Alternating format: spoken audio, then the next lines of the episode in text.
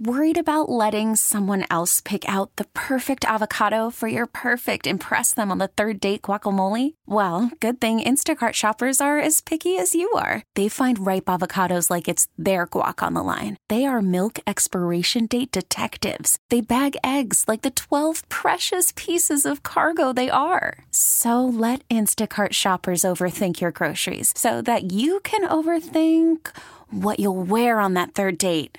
Download the Instacart app to get free delivery on your first three orders while supplies last. Minimum $10 per order, additional term supply. We get it. Attention spans just aren't what they used to be heads in social media and eyes on Netflix. But what do people do with their ears? Well, for one, they're listening to audio. Americans spend 4.4 hours with audio every day. Oh, and you want the proof? Well, you just sat through this ad that's now approaching 30 seconds. What could you say to a potential customer in 30 seconds? Let Audacy put together a media plan tailor made for your unique marketing needs. Advertise with Audacy. Visit ads.audacy.com.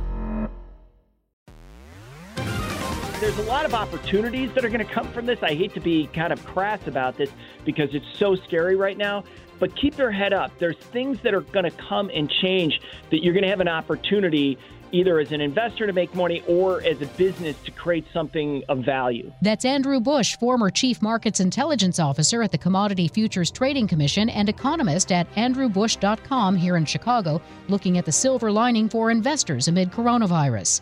This is WBBM's In Depth, where we take a deep dive into a story we are telling on the air. I'm Jennifer Keiper. This week we are discussing the spread of the coronavirus and the outbreak's growing impact on the daily lives of people across the Chicago area. We'll talk about its effect on restaurants and bars, the travel and hospitality industry, the workplace, and financial markets. But first, let's talk about some of the current headlines and how the world is dealing with the pandemic. The Trump administration, in an effort to slow the outbreak, says the public should avoid gathering in groups larger than 10 people and to cancel any discretionary travel. Joining us with the latest on COVID 19, Michelle Cortez, health reporter, Bloomberg News in Minneapolis. First, I want to find out the latest on coronavirus, COVID 19, and how it's spreading, where it's spreading, what you're seeing. So it is still spreading rampantly across the globe. The number of cases are coming down dramatically in China, and they are getting control over it in some places that have been hot spots like South Korea. But we are still seeing very high rates in Italy and other places in Europe. And the concern in the U.S. is that while the levels are low, we're starting to creep up that ramp. We're starting to ramp up our number of cases. There have been concerns about hospitals if they're ready. I talked to the American uh, Hospital Association. They said yes, we, we they are ready. The hospitals started preparing for this weeks ago when they saw it spreading through China and figured that it may very well end up here. Is that the impression that you're getting that hospitals are ready in well big cities and in rural areas? Hospitals have been preparing for this for years. They prepare for one-off events like the, the bombing in Boston and they prepare for pandemics. The bottom line is is that nobody knows exactly where it's going to hit or how bad it's going to be. So certainly we're seeing a lot of cases now in Seattle and San Francisco and in those cases they have a lot of hospitals, they have a lot of beds, they can move people around if they need it.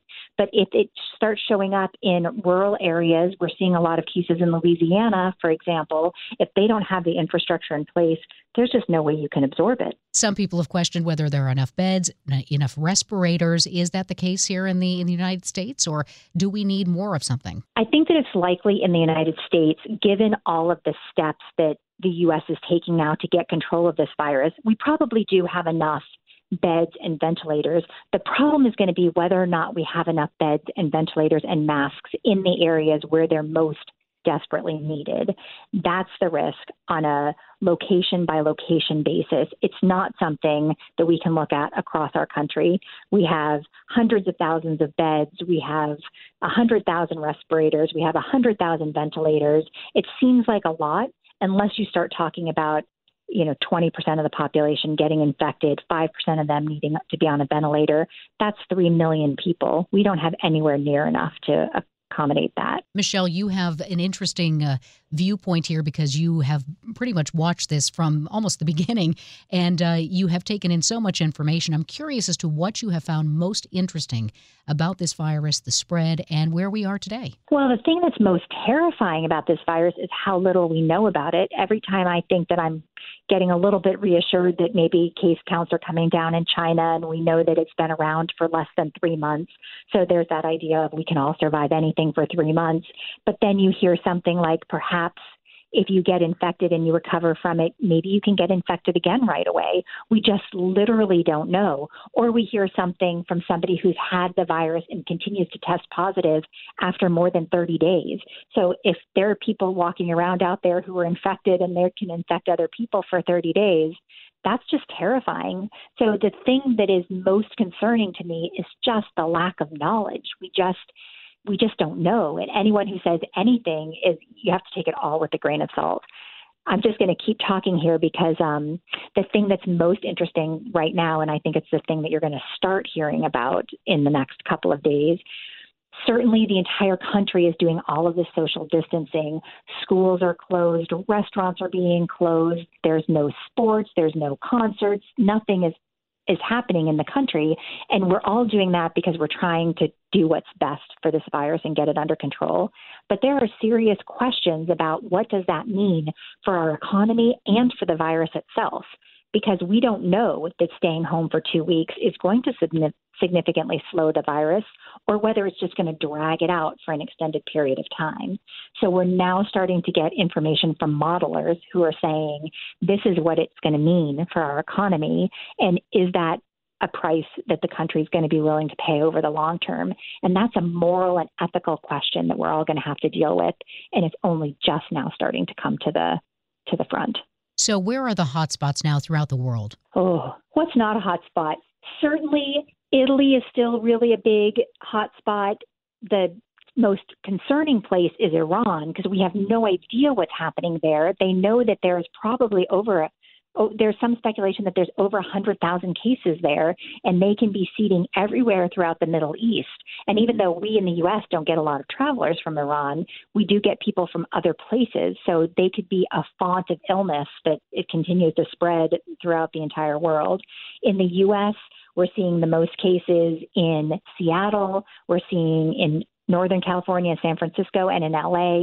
Of course, Boston is big. We're starting to see some really frightening numbers coming out of Louisiana, even Georgia and Florida certainly it looks like Illinois has taken a really strong stand on this and has clamped down. So we're seeing fewer cases than we might have originally anticipated. And also, testing started happening there, but you don't know when it's going to take off. You just need that virus to land in one frightening spot in one hospital or nursing home before your cases go through the roof. That's how the virus is spreading, its impact, and the global response.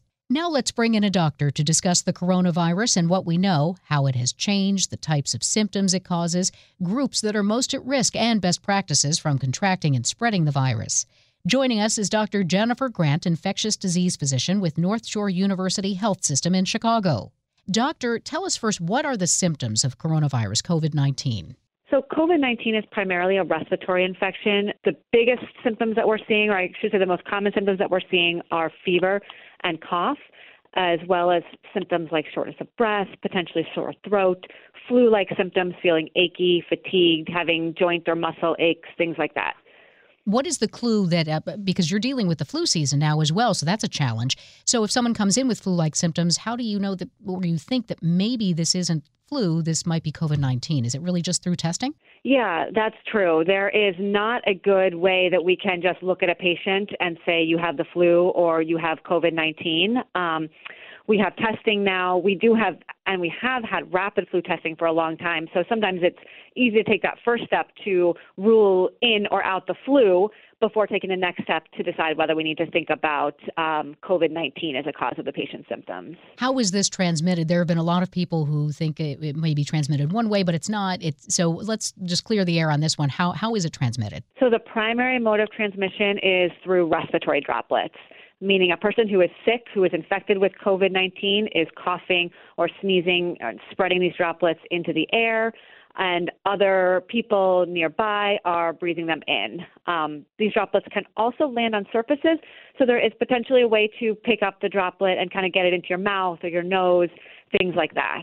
Has it mutated? I mean, we saw this break out in China and then start spreading across the globe, and now it's here in the U.S. Has anything changed since it first broke out? I wouldn't say mutated in that sense. No. You know, we think we're pretty much dealing with the same virus that we've been dealing with. We're using the same genetic sequence for our testing as what they found in China, so I wouldn't say that it's mutated. How about who's most at risk? Our most at risk populations are our elderly patients, those with underlying medical problems, those who have compromised immune systems. Is our healthcare system ready? I talked to the American Hospital Association. They said yes, that uh, that there are plans in place for epidemics. And when this started in China uh, weeks ago, that the industry, uh, various hospitals started pulling out their policies and started amending them and, taking a look at what the CDC was saying about this. So, what do you, what are your thoughts on that? Oh yes, everybody is working very hard to to be ready and to keep up. I will say that there are, emergency preparedness committees at hospital plans that have been in place for a long time for these scenarios that are being activated and everybody is pulling together to you know get ourselves ready for this. I'm curious as to your thoughts on the virus. Um, from when it started to now it's here in the U.S., how it's spreading and how it has spread, and what you when you watch what has gone on. What are your thoughts as someone in the medical field? Yeah, I, I mean, I think we've all recognized that this is a very rapidly changing situation. There are still a lot of things that we don't know. It is a virus that can be more severe than influenza. So we definitely want to make sure that we're on high alert. We're detecting it when we can. We are protecting our communities, our patients, and our healthcare workers. Um, I think it is definitely, as we've all kind of acknowledged, that it's um, a big problem that we are addressing, and but we're working very hard to to do that to keep you know everybody safe from all levels of government, public officials, to the hospitals, to even people in our communities that are you know going the extra distance to kind of to help out. And i didn't ask you this but i want to make sure that i follow up with this as far as treatment. What would the treatment be for someone with covid-19 uh, with someone who does not have an, uh, an underlying condition and someone who does the treatment right now is primarily supportive. There are investigational treatments that are being studied and being moved through the pipeline, but as of now, nothing is, you know, formally approved by the FDA to treat this. So we manage patients um, by supporting their breathing, giving them oxygen as needed, monitoring them for other complications, things like that. The Vast majority of patients um, that contract COVID-19 are not hospitalized, and they are, you know, they're managing themselves at home like they would with any other flu or cold like syndrome. With the medical perspective on all of this, Dr. Jennifer Grant, infectious disease physician with North Shore University Health System in Chicago. Great advice. Economies around the world are feeling the direct impact of the fast spreading coronavirus. Let's bring on Andy Bush to discuss the economic fallout. Andrew is former Chiefs Markets Intelligence Officer at the Commodity Futures Trading Commission and economist at andrewbush.com here in Chicago. Andy, the markets it's it's been a mess. I mean, what what are we looking at here? What can we expect in the weeks to come? I mean, there are changes every I'd say every day, but sometimes it's every hour. Yeah, and I think what the market really didn't like was the press conference again, uh, giving us an understanding of where the federal government stands on the coronavirus. And I think particularly they didn't like what President Trump had to say when he was, I have a feeling, very honest in his appraisal of how long this is going to go on for, because they asked him when do they think it's going to be over, and he said July and August. Now, that is much different from where I think most of the market was looking at. And I'd say, you know, typically when it comes to the financial markets and especially with stocks, you know, when you're looking at an earnings stream of a company and trying to figure out what it's worth, you're usually looking out five to 10 years, you know, with that arrow. Now it's almost hour to hour on what's going to happen with that company. And so it's super volatile. And today is a wonderful example of that.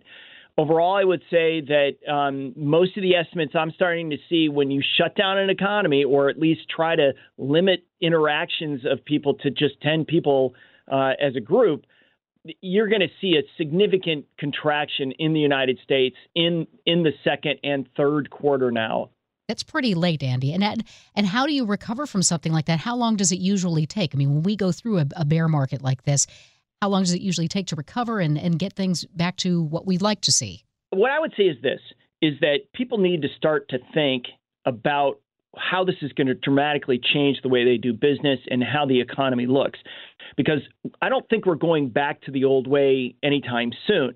So, what does that mean? Well, just start to think about how you're going to change your behavior because I, I, think this coronavirus is going to be around for some time. It'll be 12 to 18 months. Maybe it'll be shorter. That would be great before we get a vaccine. But even if you get a vaccine, then how many times are we going to go through something like this? I don't know. But my guess is the initial reaction from one to three years out will be a significant change and a, a significant change in the way that society operates in an economy. And I'm I'm looking at a lot. There's a lot of opportunities that are going to come from this. I hate to be kind of crass about this because it's so scary right now. But keep your head up. There's things that are going to come and change that you're going to have an opportunity either as an investor to make money or as a business to create something of value. And I'm curious as to what you think of the Fed rate cut and uh, what other tools does the Fed have at this point? Well, as most people have said, rightfully so, that the Fed can't cure a healthcare crisis, but it can sure increase the amount of liquidity into the financial system. Now, there's been problems in the commercial paper market and in some of the bond trading uh, markets as well. The Fed flooding the markets with that will help. But if you go back to 2008, the Fed stepped in and one time uh, backstopped all of the commercial paper market in the United States. And people forget that they did that. It's just one other tool that the Fed can use to calm people down in this time of stress. So just when people say, oh, the Fed can't solve this or the Fed can't do that, the Fed can do a lot to get the markets to be functioning and moving forward. And I, I just want to reiterate that. That's so important. They have a lot more tools in their toolbox besides just flooding the market with with uh, liquidity, which is great, but they can also backstop a lot of these markets and especially the commercial paper market. Are the banks stronger these days? I mean, back in the recession, they had to go uh, after the recession. They had to go through the stress tests. Are they in much a much better position than they were back then to to weather something like this? Without question, and that's the good news. So this is not going to be a financial contagion, at least initially, because the banks have so much excess capital, and all those stress tests that they did are part and parcel of the changes that occurred under Dodd Frank in 2010. But of course, they're going to be hurting because why? Look at the industries that impacted airlines, hotels, leisure, restaurants, bars, anything in the entertainment space. I mean, when you shut down meetings for two months or three months, whatever it's going to be, eight weeks is what the CDC uh, offered as a suggestion. Those industries are going to be negatively impacted. You're going to have a lot of people unemployed through that time frame uh, if companies act aggressively. And what does that mean? That their ability to pay back loans is going to drop you know, pretty significantly, and the entire economy, if you go into recession, is under duress. So banks, while they'll be okay and get through it, they're still going to lose a lot of money if that occurs. Overall impact, your impression of all of this? Yeah, I think for this quarter, we're going to see a negative GDP print somewhere north of 3.5%, maybe to 4%. And, and if people do not follow the guidelines of what the president has said, uh, what Dr. Fauci said from NIAID, um, what the CDC CDC's put forward, if, if millennials don't go along with this, um, it's really going to continue on for a lot longer than it needs to. Now, if people follow it, um, you'll see the third quarter not be as bad as the second quarter, and then it will start to um, smooth out. Again, as everybody said, you're not trying to you're trying to eliminate that huge spike in infections and smooth the infection curve out. So uh, that's what our goal is. But uh, what I will warn people right now is that you're going to see a lot higher infections in the United States as more and more people get tested. By the end of this week, we'll know much better what this is going to look like. That's the overall economic impact. Let's turn our attention to the workplace and see how companies are navigating this new environment, one that includes a lot of people now doing their jobs remotely. Joining us, Rick Cobb, Executive Vice President, Challenger Gray and Christmas here in Chicago. This is certainly a new frontier for business. What is the biggest challenge for companies, Rick, now that they are preparing for something that they haven't really had to prepare for and something that could go on for quite some time? Well, there's multiple. I don't know that we can pick one. The first one's going to be uh, supply chain. If you need it, it's hard to get right now, and we we already have a backlog of need. Uh, that runs parallel to the idea that you can't have your workers in your facility. Uh, you're minimizing the amount of contact. Some companies, technology companies, have understood that for a while and, and have the protocol for that. There are a lot of companies that really have never done remote work. Then, of course, if you have to touch products because you're a manufacturer, uh, a hotel, a restaurant, uh, I really don't know what you're going to do. Most interesting work solutions that you've seen, um, some things that people, the companies have not had to deal with. I don't know that it's an interesting thing other than the, the idea that for the first time, companies are forced to embrace the remote worker idea. And so those that have done it have already done some of the research. And so what we know is that typically your productivity increases by somewhere between 10 to 15 percent. The cost to do business goes down because uh, you're not paying for heating and air conditioning in offices, electricity, et cetera. The part that people don't really understand, though, is that the downside for remote workers, counter to what we say, which is the the refrigerator, the bed, and the television, is really loneliness you know the social interaction opportunities that aren't there. So what's happened with those that are, were first into the remote working environment is they recognized they had to build ways to have camaraderie and interaction with their employees. Now with you know with a virus where you can't actually physically interact that's more difficult. But you have to create non-business interaction uh, with your employees to help them stay connected and feel part of the culture. And that's been the, the that's the next level of of uh, of of efficiency when you're talking about remote workers. How do you do that? What are some suggestions for companies to keep up the morale? Sure. Well, the you know there's a there's a tendency for all of us in work to just worry about work. So we do our job, and then if you've done it, I'm not going to talk to you, and if you haven't done it, then I'll call you and tell you that you haven't done well.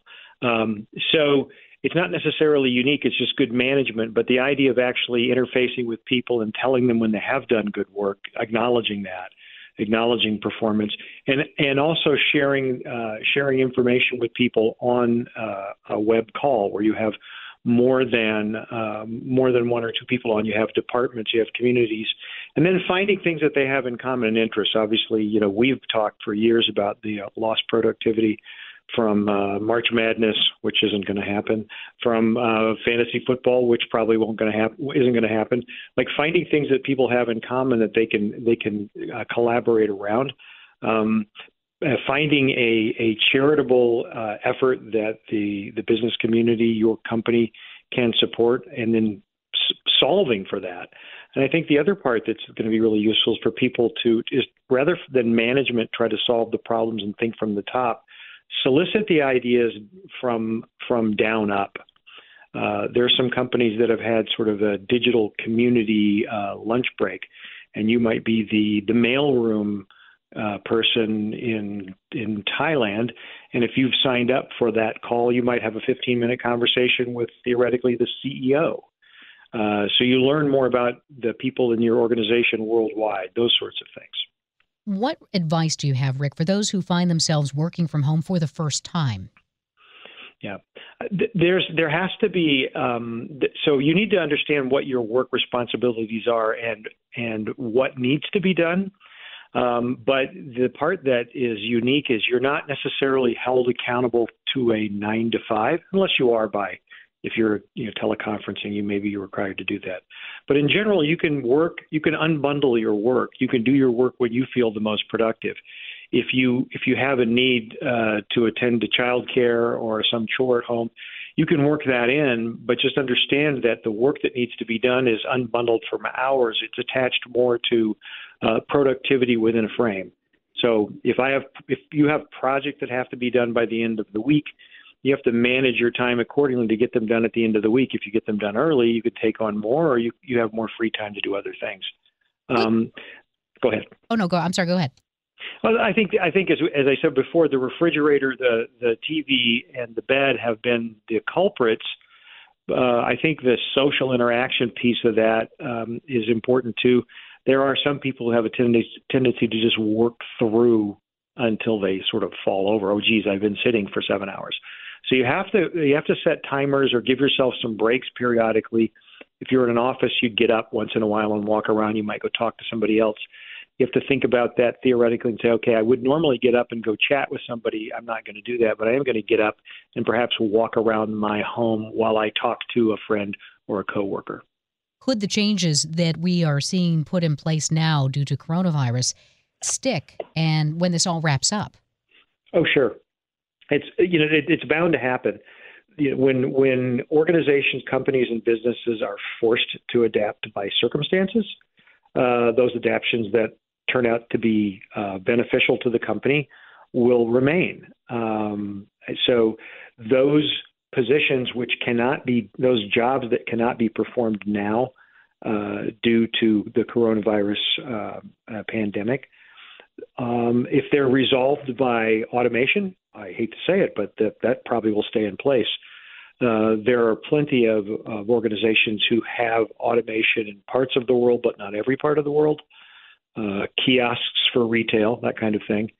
And if those work and, and you can still do your business, and it doesn't uh, it doesn't require that you have a, a human employee doing the work, that will probably stay in place. We also think that the interaction between people um, is going to have to change. Those that have yet to become comfortable with virtual interactions, Skype calls, uh, GoToMeeting, WebEx, uh, teleconferencing, they're going to have to adjust to that. Um, and the infrastructure around that, the the, uh, the the the the wireless communication systems, those that provide the most stable environment to do that business are the ones that are going to win. Beginning this week, restaurants and bars in Illinois will not be able to serve customers inside their establishments, leaving only food delivery and pickup as options.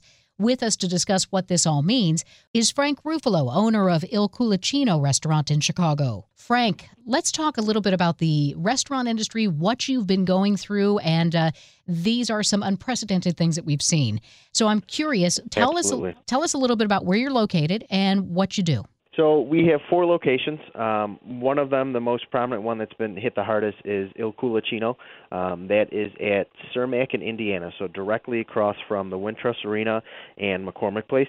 Um, so a large chunk of our business is strictly conventioneers and large crowds. So right now, um, when they came out with this scare about two weeks ago, we started to see the cancellations.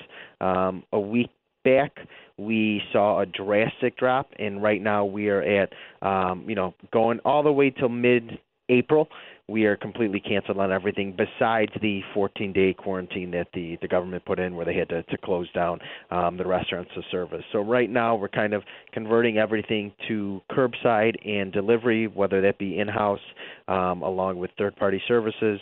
We're selling e gift cards at most of our locations, um, but obviously that's not the large part of our business. That's not the model we're in. Um, so people, when they're thinking of a delivery or a carryout, they might not naturally think of going to a fine dining Italian or one of our breakfast and lunch places and and anything like that. So it's it's tricky, and we're just trying to to measure it and see you know what makes the most financial sense to do right now. Did you ever think that the governor would come out and say, we are going to close restaurants to diners and you can only do um, this curbside and this delivery or, or uh, pickup? You know what? I, I didn't think that was far out of the realm of possibilities. Um, obviously, we kind of saw the writing on the wall where people weren't going out in general. Um, but even though you know you think that might happen, it's hard just to come to the realization because we're employing so many different people at each of our locations. Um, don't get us wrong; this will hurt the restaurants, and, and a lot of them might not be able to sustain it. But what do you do with the staff that you have? Some of the staff at our locations have been with us for 30 years. Um, so obviously, we're still going to do what we can to keep them around and and keep a paycheck coming in. But for how long are we, you know, supposed to be able to do that? And how long can you actually do it? That's the tricky part. So I didn't really think it, it would come to that point, but as a business owner, you know, running the numbers, you see why, and and you know, you understand that it will make some um, financial sense, and it will make sense for you know the health of our community as a whole. So you started losing the convention business first, and then this restaurant thing kicked in, the limitation. At what point yep. did you start to think we we may need to come up with a plan here? Um, you know what? I, I think that was coming down to, you know, like I said, about two weeks ago. Once we saw the conventions were dropping, um, and then, you know, this past week with, with this news coming out, our, our neighborhood locations are also feeling that where the weekends are down 25, 30, 40 percent. Um, that's when you kind of think, okay, how can I go one to a skeleton crew? To try to do something where I can keep staff on, whether that means they're coming in strictly to clean and, and sanitize everything, um, if I use them as delivery drivers, if I can give them admin tasks. Um, so that's kind of been the, the process we've been going through this past weekend and, and up to uh, you know the, the current moment. So we're we're still kind of coming out with a plan that's going to work, um, and we're reevaluating it day by day to see what makes the, the best move for us. And Frank, are you worried about if you do have to let go some staff, trying to get back that staff when things turn around and start picking up? Absolutely. Um, don't get me wrong. I think it is kind of a better situation because this is across the board where it's not like they can go to another restaurant or you know another place down the block. But I understand people are going to have to make decisions based on their own financial um, status. So some people might not be able to go two weeks without a check or go with the, the small hours I'm going to be able to give them. So that's going to be a, a very challenging task because the labor pool right now is tight to begin with. Um, so those people that you have, you want to hold on to them and, and make sure that you know they're satisfied and, and they're doing a satisfactory job. But if they have to go somewhere else, you're absolutely right. That's something we're going to have to worry about. Are we able to get them back? What can we do to incentivize them, and what can we do to carry them through this time? At Il Culaccino, you also underwent uh, some some work. You added a, a patio or a deck or something, correct? Yep. So we just opened in August. Um, part of that plan was to put on a retractable roof um, and and wall system that will act as our private event space. So on top of just you know the struggles of opening up a new restaurant, we just completed this renovation that was booked starting this Monday till um, mid-April. So that's something else that we're kind of playing with right now is what else can we use that space for?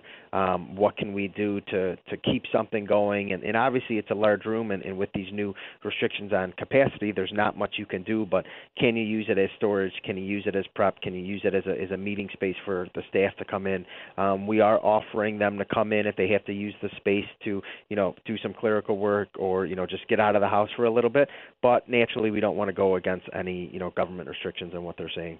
Frank, at what point do you really start worrying about how how long? At what point, if this drags on, do you think uh, um, you know it's going to get really become, tough? Yeah, if they want to extend this past the the deadline, that's when I, I get you know more frantic than we already are. Um, not sure how long into the foreseeable future this is going to go on. But obviously, if they say, okay, the 31st you can open back up to the public, I don't envision people running out and, and going right to restaurants. You know, they still might be some skeptics in there. Um, so, you know, we'll, we'll have to see and play it out. I just hope that um, this does not go longer than what they're, you know, per, per, uh, predicting, and that it just kind of will work its way out. Everyone's going to be able to, to go through it. Um, that this this craziness of people running to stores and, and not wanting to, to um, have contact with people. That hopefully that will help us with something, um, and we're able to come to a solution in the near future. And that deadline is March 30th. Another sector really taking a hit is the travel industry, including the airlines. The virus is now forcing U.S. air carriers to consider a once unthinkable possibility stopping flights in the U.S. We also got word this afternoon that President Trump pledges to backstop airlines 100% in coronavirus response. Joining us with the latest is Joe Schwieterman, professor of public services and director of the Chaddick Institute at DePaul University. Joe, you've been watching this play out through, you know, through the beginning, I guess you could say, when, when this virus started spreading through China and uh, seeing what it did to the airlines on a global scale. But what do you think about what you're seeing now? Yeah, today was really a, a landmark, uh, a scary day in many ways. We saw United announcing, you know, 50% flight cutbacks, and that's, you know, pretty much shutting down. Uh, a big core of the airline. And we've never seen anything quite like this before. 9 11, of course, there's a lot of analogies there. That was somewhat different in the sense that everything's grounded and airlines could build back gradually. Now they're just operating in a complete uncertainty as to whether there's going to be any demand for the next few weeks to justify even operating that limited schedule. Uh, United thinks, you know, 20, 30% of their seats uh, only may be full. that's not sustainable. This is a, a tough time. Could we see the once unthinkable halting flights within the U.S.? Right now, it looks like we're going to escape a total shutdown. Now, that would have all kind of effects, even for healthcare uh, workers trying to get around the country. Um, I think, though, we're probably looking at another round of cuts that are likely going to happen. Uh, you could envision some sort of travel restrictions around the country that could uh, lower demand even more uh, with you know only uh, essential travel required, that sort of thing. Uh, we're not there yet, but uh, I will say that uh, uh, right now we're still seeing more and more bans of uh, retail and restaurants and so forth take effect. So we're not, uh, we may not have seen the worst of it yet. And what about you? You can't even say that any one airline is hit hardest, can you? Because it really is industry wide. I mean, everybody, a lot of travelers who booked with various airlines have canceled. No question. I think the uh, the one area we haven't seen much response yet is from the ultra discounters, and I'm really talking about Spirit, Allegiant, and Frontier. You know, bargain basement. Uh, leisure travelers, and they're at the moment not waiving uh, restrictions. They're running, uh, at least as of this morning, a more more or less a full schedule, and that's just that can't continue because people want out. They want to be able to cancel, and so they have to make some hard decisions. You know, United, uh, Delta, American, Southwest, which have a lot of business travel, uh, they depend on a lot of last minute bookings to fill those flights, and those bookings just aren't happening. Whereas some of the other carriers, people book way in advance, so it's a different animal. But every airline, no doubt, is going to uh, uh, have a tough week here. What do you think of President Trump saying that he will back the industry because the industry is already asking for a bailout? you know, we're starting to see uh, that uh, 9/11 style uh, bailout talk, and I think one thing that would trigger uh, uh, that sort of policy pressures, the federal government orders more flights uh, grounded or restricts travel even more. So when it's the federal government preventing people from buying tickets, uh, there's clearly some sense of moral obligation to help the carriers that are affected. Right now, most of the restrictions pertain to people who have been either European citizens or been in, in European affected countries in China and so forth. Um, but we could start to see even more restrictions uh, of cruise travelers and so forth. And when that happens, you you almost have to have an understanding with the airlines that we're not going to let you uh, fall off the cliff financially. Uh, that's uh, got to happen soon. Well, that's interesting. The president came out and talked about supporting the airlines, uh, but what about the cruise lines and others? I mean, do you do you think there may be more bailout requests from others in the travel industry? you know, my sense is if this thing is mostly a two week, three week uh, uh, crisis and then traffic gradually builds up, the big airlines can certainly survive this. Um, right now, there's no indication that you know in three weeks life is gradually going to return to normal.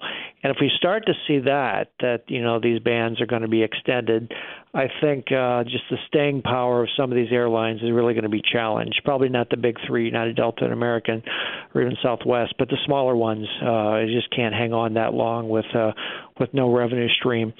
Uh, cruises, of course, we just saw in the last day. Uh, there's more risk of booking a cruise. They're going to be quarantined, so I think that market is going to be uh, non-existent for a while. So um, I think by end of the week, we're going to see discussion in Washington if there's some sort of a financial bailout for the airlines. Uh, but boy, that's uh, that's not something that uh, uh, anybody could see coming. Joe, is this something that you can use to uh, to teach, to learn from, and and teach on uh, for future uh, well, we hope there's nothing like this in the future, but uh, down the road, let's say. Well, th- yeah, this is a whole category of risk we haven't seen before, and I, I suppose, I mean, in a in a somewhat scary way, this is comparable to some sort of a imminent terrorist threat where nobody feels safe uh, out in public uh, or particularly traveling in crowded environments. And we really haven't seen a service disruption due to that. Really, after 9 11, it was somewhat of a different uh, situation where there was enhanced screening at the airports. People were fearful of long security lines, weren't in the mood to travel after it. Uh, of course, terrorism was in the background, but they didn't feel particularly unsafe uh, just being at the airport, which right now we have uh, those kind of problems. So the whole new category of risk that airlines are going to have to look uh, in the mirror and realize that uh, uh, maybe some of their bullish projections were. Uh, uh, unsustainable given we have a new reality right now. Thanks for joining us for this week's WBBM In Depth podcast. Join us next week as we continue to monitor the coronavirus outbreak and its impact on Chicago. Be sure to subscribe to receive this free podcast every Wednesday. And of course, listen anytime for the stories that matter by listening to WBBM on the radio.com app or on your radio. Thanks for joining us. I'm Jennifer Keiper. We get it. Attention spans just aren't what they used to be heads in social media and eyes on Netflix. But what do people do with their ears? Well, for one, they're listening to audio. Americans spend 4.4 hours with audio every day. Oh, and you want the proof? Well, you just sat through this ad that's now approaching 30 seconds. What could you say to a potential customer in 30 seconds? Let Audacy put together a media plan tailor made for your unique marketing needs. Advertise with Audacy. Visit ads.audacy.com.